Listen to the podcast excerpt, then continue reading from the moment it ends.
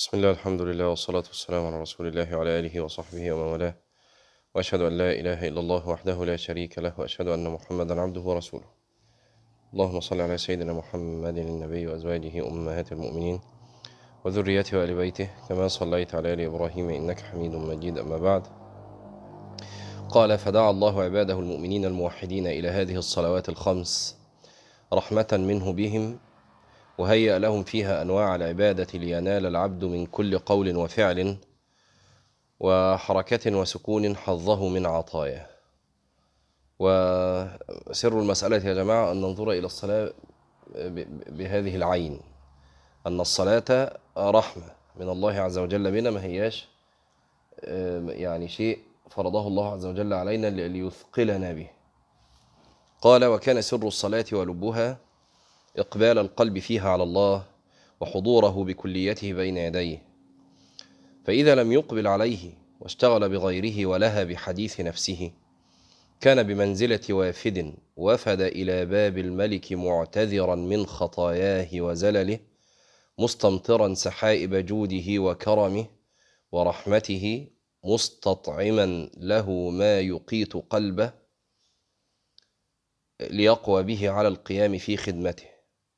فلما وصل إلى باب الملك ولم يبق إلا مناجاته له التفت عن الملك وزاغ عنه يمينا وشمالا أو ولاه ظهره واشتغل عنه بأمقت شيء إلى الملك وأقله عنده قدرا عليه فآثره عليه وصيره قبلة آه، وصيره قبلة قلبه ومحل توجهه وموضع سره وبعث غلمانه وخدمه ليقفوا في خد في خ... آه، ليقفوا في خدم طاعة الملك عوضا عنه ويعتذر عنه وينوب عنه في الخدمة.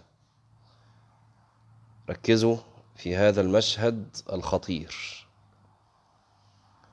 ابن القيم بيقول أن الصلاة شرعها الله عز وجل لك أنت أيها العبد لتنال حظك من لينال كل عضو من أعضائك حظه من العبودية طيب وسر الصلاة أنك تقبل فيها على الله عز وجل راجيا إذا أقبلت عليه بكليتك أن تخرج من صلاتك وقد غفر لك هذا هو سر الصلاة أصلا يعني الصلاة إنما وضعت. لتغسل الخطايا مش كده؟ وعارفين الحديث لو أن نهرا بباب أحدكم كله حافظ الحديث مش محتاجين نقوله بقى. فالصلاة وحديث تحترقون تحترقون. لو مش عارفين الأحاديث دي حد بقى يجيبها ويكتبها مش وقته إن إحنا إيه نقعد نقولها ونفصل فيها. المهم يا جماعة الصلاة موضوعة أصلا ليغفر ذنبك. طيب إذا عرفت ذلك وعرفت أن الله عز وجل قد شرط شرطا ليحدث لتحدث هذه المغفرة أو قل إن شئت أن الله عز وجل لم يشترط يعني هبه لم يشترط هذا الشرط. إن أنت إذا أقبلت على صلاتك فلتقبل بقلبك وبكليتك عليه سبحانه وتعالى. لا أن تكون أعضاؤك هي التي تركع وتسجد وقلبك في كل واد لاه غافل عنه سبحانه وتعالى. هبه لم يشترط ذلك أصلا. طيب فهل أنتم متخيلين مثلا هو ده بقى المثال اللي ضربه ابن القيم ركزوا بقى كده إن ملك دعاك لحضرته ملك من ملوك الدنيا يعني دعاك الآن من الصلاة ملك من ملوك الدنيا دعاك إلى حضرته وأنت عبد مجرم آبق. ما سبتش حاجة من من اللي الملك مجرمها في في مملكته إلا وبتعملها. فدعاك إلى حضرته ليغفر لك ليجاو ليتجاوز عنك ليسامحك. خلاص كده؟ وأنت عارف أن الدعوة دعوة الملك لك لهذا الغرض. هي دعوة المصالحة. قال لك تعالى لي بس وأنا هسامحك. خلاص كده؟ طيب. فلما وصلت لباب الملك ولم يبق إلا المناجاة بقى خلاص. يعني يعني هو طبعا المتصور إن الملك ده دعاك علشان تروح تعصيه قدام عينيه فيسامحك؟ ولا دعوة المصالحة هذه تقتضي أمورا في عقل كل عاقل؟ عشان تعرفوا يا جماعة نحن نفعل أفعال المجانين. نحن نفعل أفعال المجانين ونتمنى على الله الأماني. خلاص بقى دعاك الملك عشان تروح. ال- اللي هو انت عمال تعصيه من ورا ظهره بيه طبعا ده من ملوك الدنيا اما الله عز وجل فكله بعينه وسمعه سبحانه وتعالى. إنما لو ملك من ملوك الدنيا الأخبار بتطلع له إن فلان ده مجرم بيعصيك ليل نهار.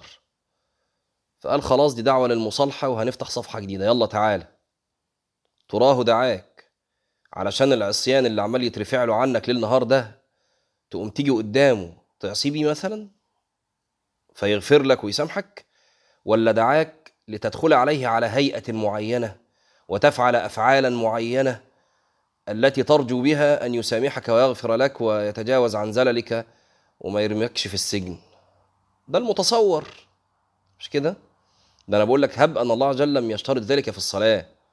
فكان الجميل بك والذي إيه، يصلح في كل عقل ذي عقل.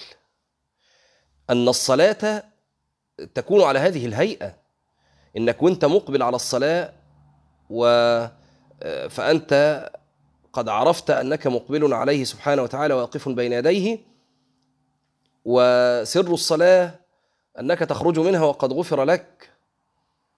فإيه الحال اللي لما ربنا سبحانه وتعالى يراك فيها أو عليها في الصلاة هيغفر لك؟ إيه هي الحال دي؟ هي حال الإقبال. هي حال عدم الاشتغال بغيره سبحانه وتعالى. بل الإقبال بكليتك عليه سبحانه وتعالى. هذه الحال التي يغفر لمثلك ومثلي. فيها إن رآنا عليها وكمان ده يبقى تفضل منه سبحانه وتعالى. طيب. فابن القيم بيقول لك رحت بقى للدعوة ولم يبقى إلا المناجاة. خلاص فعملت إيه حضرتك؟ رحت عامل حاجة مصيبة.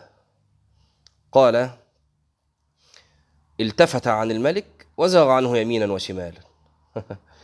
خلاص دخلت على الملك الملك بيبص لك لك عمال تبص آه، يمين وشمال وورا وتهرش في قفاك و... وط... و... يعني ما هياش حال. العبد الذليل الكثير آه، آه، الذي بحاله بلسان حاله لا بلسان مقاله يريد المغفرة يريد الصفحة يريد المصالحة لا. ده عبد مستغني ده عبد مستهتر. إيه العبد اللي واقف قدام الملك وقد أتاه وكله خطايا وإجرام و ومخالفات والحاجات اللي إحنا عارفينها كلها دي؟ ثم وقف بين يديه فإذا به يلتفت يمينا وشمالا ويديله ظهره. أهو هذا ما نفعله في صلاتنا. والله عز وجل إنما يريد قلبك. طيب في المقابل بقى رحت عامل إيه؟ هو شايفك عمال تلتفت يمين وشمال وبتاع وأنت ليك شوية خدم كده قلت لهم يدخلوا بقى أنتوا يعتذروا عني بالنيابة عني. أنا إيه؟ مش فاضي أنا مش فاضي أعتذر. أنا هقعد ألتفت وأديله ظهري وأديله وأبص يمين وشمال وأنتوا اعتذروا عني بالنيابة عني. الخدم دول اللي هم إيه؟ الأعضاء بقى الإيد والرجل وال- والجبهة وال... اللي عمالة تركع وتسجد دي. وإنما يريد الله قلبك. يريد أن يراه مقبلا عليه سبحانه وتعالى لأن هذه هي حال الإقبال يعني إلا- إذا لم تقبل في هذه الحال فمتى تقبل عليه سبحانه وتعالى؟ إذا اشتغلت بغيره في هذه الحال فمتى لا تشتغل إلا به سبحانه وتعالى؟ إمتى؟ قال ولم يبق إلا مناجاته له التفت عن الملك وزاغ عنه يمينا وشمالا وولاه ظهره واشتغل عنه بأمقت شيء إلى الملك وأقله عنده قدرا عليه اللي هي إيه؟ الدنيا. وقلبك لما التفت عن الله التفت عن الله مثلا لأنه بيفكر في الآخرة لأنه بيفكر في الجنة والنار مثلا؟ ولا لما التفت عن الله التفت عن الله لأنه بي- بيفكر في ماتش كورة في واحدة وفي وفي الشغل وفي جوزي وفي مراتي وفي عيالي وفي الصفقة وفي التجارة وفي العربية وفي الموبايل وفي الفيسبوك وفي ال- القلب التفت عنه إلى أي شيء. إلى أمقت شيء عنده. سبحانه وتعالى. وأقله عنده قدرا التي لو كانت تعدل عنده سبحانه وتعالى جناح بعوضة ما ساق منها كافرا شربة ماء. انتبهوا يا جماعة. هي لا تعدل عنده جناح بعوضة. لو كانت تعدل عنده جناح بعوضة. إذا فالدنيا بأسرها لا تعدل عنده سبحانه وتعالى جناح بعوضة. مفهومة دي؟ وهي أمقت شيء عنده. الدنيا ملعونة ملعون ما فيها. قاله النبي صلى الله عليه وسلم. إلا ذكر الله وما والاه عالما ومتعلما. فالتفت عن الله بأمقت شيء عنده سبحانه وتعالى. وأقله عنده قدرا فآثره عليه وصيره قبلة قلبه. ولا حول ولا قوة إلا بالله. ومحل توجهه وموضع سره. وبعث غلمانه وخدمه ليقفوا في في خدم طاعة الملك عوضا عنه ويعتذروا عنه. إيديك ورجلك وجبهتك و... و... وأعضائك. هي دلوقتي اللي بتركع وتسجد. فين قلبك؟ لا قلبي مش هنا قلبي مش في الصلاة. وينوب عنه في الخدمة. والملك يشاهد ذلك ويرى حاله مع هذا. فكرم الملك وجوده وسعة بره وإحسانه. تأبى أن يصرف عنه تلك الخدم والأتباع. فيصيبه من رحمته وإحسانه فيصيبه من رحمته وإحسانه. لكن فرق بين قسمة الغنائم على أهل السهمان من الغانمين وبين الرضخ لمن لا سهم له. ابن القيم يعني برضو إيه ما قفلش الباب خالص علينا على أمثالنا الناس المجرمة اللي زينا كده. قال لك برضو يعني إيه سعته كرم الملك وجوده وسعة بره وإحسانه يعني تأبى أن يصرف عنه تلك الخدم والأتباع فيصيبه من رحمته وإحسانه. يعني قد يحدث ذلك وقد يحدث العكس خلي بالك بقى.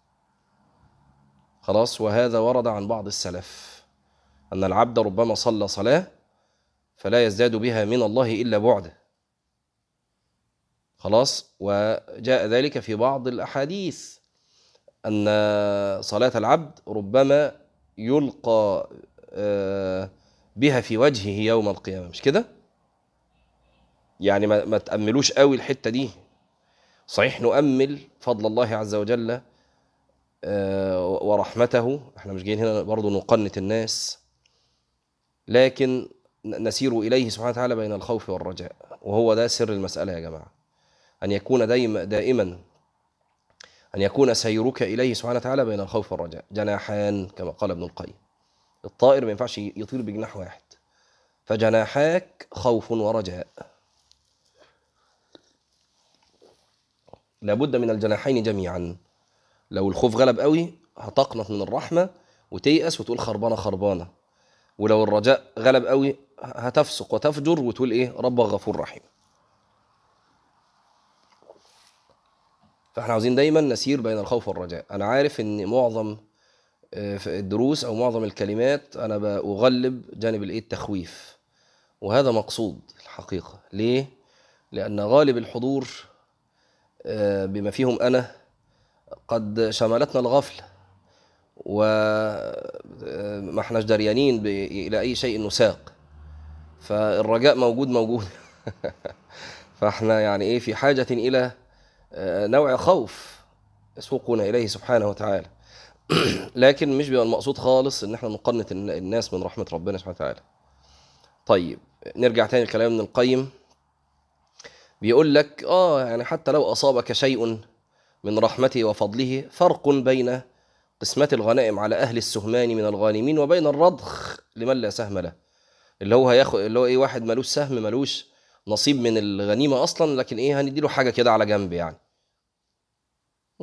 ولكل درجات مما عملوا وليوفيهم أعمالهم وهم لا يظلمون. والله سبحانه وتعالى خلق هذا النوع الإنساني لنفسه واختصه له. وخلق كل شيء له ومن أجله كما في الأثر الإلهي ابن آدم خلقتك لنفسي وخلقت كل شيء لك فبحقي عليك لا تشتغل بما خلقته لك عما خلقتك له. في أوضح من كده. وفي أثر آخر ابن آدم خلقتك لنفسي فلا تلعب وتكفلت برزقك فلا تتعب. ابن آدم اطلبني تجدني. فإن وجدتني وجدت كل شيء وإن فت كفاتك كل شيء وأنا أحب إليك من كل شيء. وجعل سبحانه وتعالى الصلاة سببا موصلا إلى قربه ومناجاته ومحبته والأنس به. وما بين الصلاتين تحدث للعبد الغفلة والجفوة والقسوة. ابن القيم جميل برضه. ما يعرفش إن إحنا وإحنا في الصلاة بيحصل لنا الكلام ده. بيقول لك ما بين الصلاتين؟ تحدث للعبد الغفلة والجفوة والقسوة بل في الصلاة تحدث الغفلة والجفوة والقسوة والإعراض والزلات والخطايا فيبعده ذلك عن ربه وينحيه عن قربه فيصير بذلك كأنه أجنبيا من عبوديته ليس من جملة العبيد. وربما ألقى بيده إلى أسر العدو له فأسره وغله وقيده وحبسه في سجن نفسه وهواه. فحظه ضيق الصدر ومعالجة الهموم والغموم والأحزان والحسرات ولا يدري السبب في ذلك. أمراض الاكتئاب هي أمراض العصر الآن. ده مش كلامي هذا كلام الأطباء. يعني أنا مش بقول كلام وعظي دلوقتي. لا ده كلام الأطباء. كلام الأطباء إن إن أمراض العصر الآن هو مرض أمراض الاكتئاب دي خلاص بقت زيها زي الإيه؟ دور البرد كده. خلاص؟ وكان المتصور إن كلما أوغل الإنسان في المدنية آه، حصلت الرفاهية. وكلما حصلت الرفاهية آه، بعدنا عن الاكتئاب ده اللي كان المتصور يعني. آه، فالعكس بيحصل. كلما أوغل الناس في المدنية وفي التقدم وفي التحضر وفي الرفاهيات الاكتئاب بيزيد. طب فين اللي ليه؟ إيه السر يعني؟ علشان المدنية والتحضر والتقدم هذا حظ البدن. ما هواش حظ الروح. ما هواش حظ الروح. ولذلك الآن ابتدوا يلجأوا لأمور أخرى بقى انتبهوا للمعاني دي فابتدوا يلجأوا لأمور أخرى إيه تخاطب الروح. دعكوا الآن من ال... يعني سيبكم إحنا مش كان في دين دلوقتي إحنا بنتكلم حتى في الناس الملاحدة. ابتدوا يعملوا جلسات آه، تعطي للروح للروح حقها من الايه التنعم والتلذذ زعموا. طيب تعالوا نرجع تاني. قال فحظه ضيق الصدر ومعالجة الهموم والغموم والأحزان والحسرات ولا يدري السبب في ذلك. فاقتضت رحمة ربه الرحيم الودود أن جعل له من عبوديته عبودية جامعة مختلفة الأجزاء والح... مختلفة الأجزاء والحالات بحسب اختلاف الأحداث التي كانت من العبد وبحسب شدة حاجته إلى نصيبه من كل خير من أجزاء تلك العبودية. آه تمام زي اليوجا وزي غيرها. قال فبالوضوء هيبتدي بقى يتكلم شوية عن الأسرار. ابن القيم رحمه الله. قال فبالوضوء يتطهر من الأوساخ ويقدم على ربه متطهرا والوضوء له ظاهر وباطن. ونبتدي في الوضوء الحديث هو أخوك بعته تحترقون تحترقون. فإذا صليتم الصبح غسلتها ثم تحترقون تحترقون. فإذا صليتم الظهر غسلتها. ثم تحترقون تحترقون فإذا صليتم العصر غسلتها. ثم تحترقون تحترقون فإذا صليتم المغرب غسلتها. ثم تحترقون تحترقون فإذا صليتم العشاء غسلتها. ثم تنامون فلا يكتب عليكم حتى تستيقظوا. شفتوا يا جماعة الصلاة؟ هذا سر المسألة. أن الصلاة تغسل ما نفعله. أي صلاة بقى؟ هو ده اللي إحنا بنتكلم فيه. صلاة أقبلت فيها على الله. قال فبالوضوء يتطهر من الأوساخ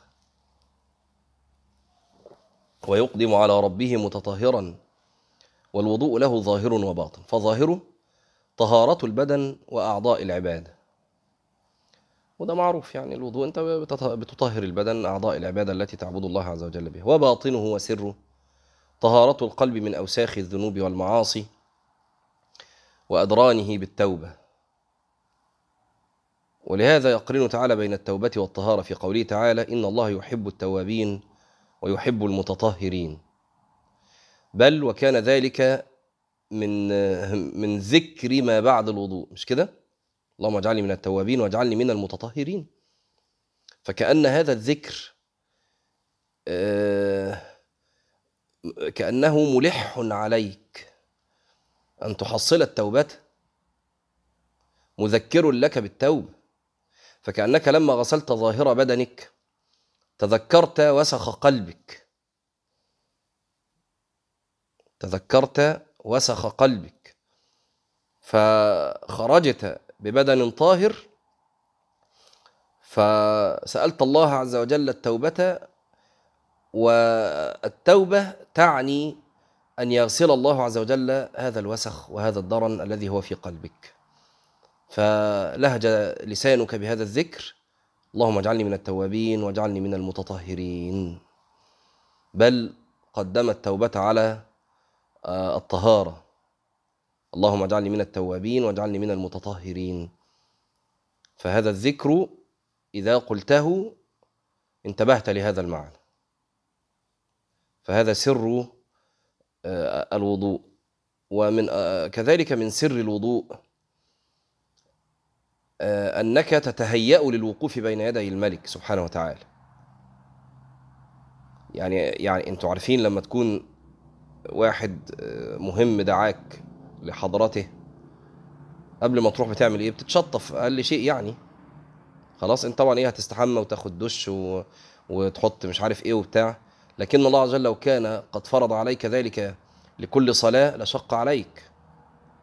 انتبهوا لسر المسألة. يعني لو فرض الله عز وجل علينا الغسل لكل صلاة لما يعني لما إيه أبعدنا أن يفرض مثل ذلك. ليه تتهيأ للوقوف بين يديه سبحانه وتعالى. أنت رايح تقف بين يد أي حد كده؟ ما هو لو ملك ملوك الدنيا هتعمل كده هتستحمى. مش كده؟ لكن الله عز وجل برحمته لم يفرض علينا ذلك رحمة. رحمة منه بنا سبحانه وتعالى. خلاص؟ و علشان كده أنتوا عارفين الشيخ حسام عبد العظيم رحمه الله كان عنده برضه كده إيه ليه سر كده مع الوضوء. هو شيخ ما كان يصلي أي صلاة إلا بوضوء.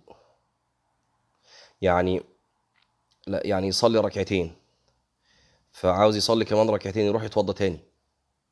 يجدد وضوءه مرة أخرى. طب عاوز. خلاص خلص الركعتين دول فعاوز يصلي كمان ركعتين. يقوم داخل يتوضى تالت. يجدد وضوءه مرة أخرى. واضح؟ ف أنت لو استحضرت هذا المشهد إنك لو أنت رايح لملك من ملوك الدنيا وهتقف بين يديه وهتناجيه هتروح بقى شكلك إيه؟ فهذا سر من أسرار الوضوء آخر.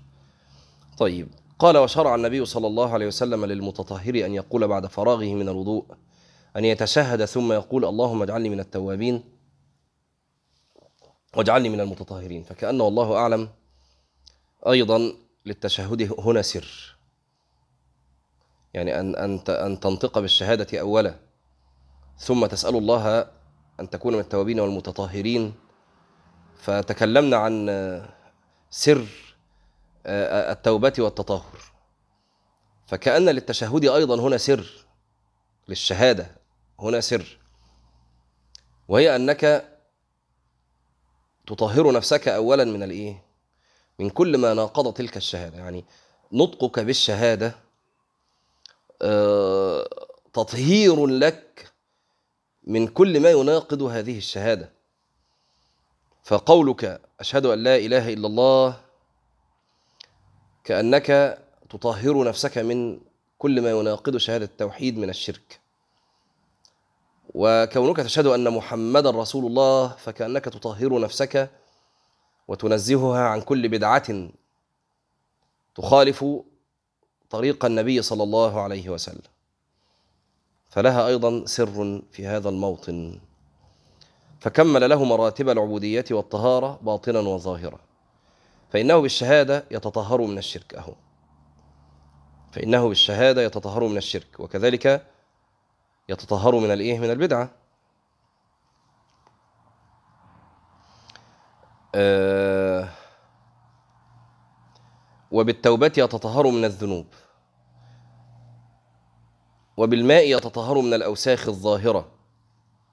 فشرع له أكمل مراتب الطهارة قبل الدخول على الله عز وجل والوقوف بين يديه. افهموا يا جماعة. افهموا. كل ذلك تهيئ به نفسك أن تقف بين يديه. فاستحضر هذا الكلام. إحنا إحنا الكتاب أصلا فايدته كده. إن إحنا بنقرأ حاجات أسرار نستحضرها ونحن نؤدي العبادة. تبقاش ما يبقاش حظك كما قلنا إنك باعت الخدم هم اللي باعت إيديك هي اللي تتغسل. وباعت رجليك هي اللي تتغسل وباعت وشك هو اللي يتغسل. علشان بعد شوية هتبعت إيديك ورجليك ووشك هم اللي يركعوا ويسجدوا. ما هي دي الحالة المذمومة الرديئة التي ذكرها الشيخ منذ قليل. وتلك هي الحال التي عليها معظم الناس. وشك وإيديك وراسك وودنك ورجلك هم اللي بيتغسلوا هم اللي بيركعوا ويسجدوا. فين قلبك؟ السؤال اللي بكرره كتير. لو سألتك الآن الإمام أرى إيه أصلا في الصلاة اللي فاتت دي؟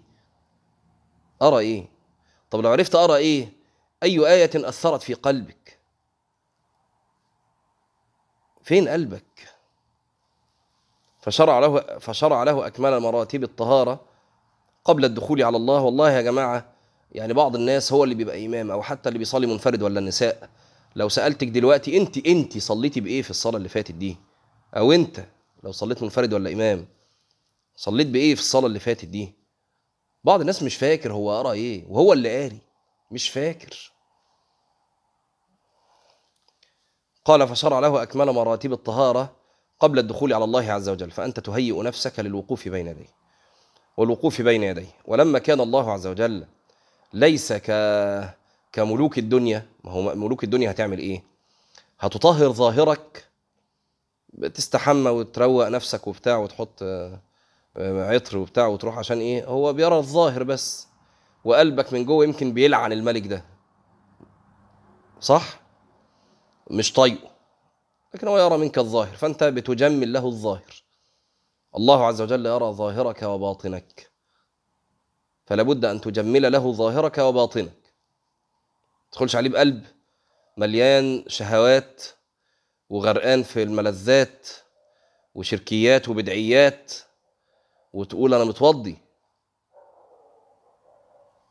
قال فلما طهر ظاهرا وباطنه أذن له بالدخول عليه بالقيام بين يديه وبذلك يخلص من الإباق. يعني كنت آبقا كنت عبدا آبقا هربا من سيده ومولاه. وبعدين فأتيته طوعا مش ناس بقى جت كتفتك وجابتك لا. رجعت مطأطئ الرأس له.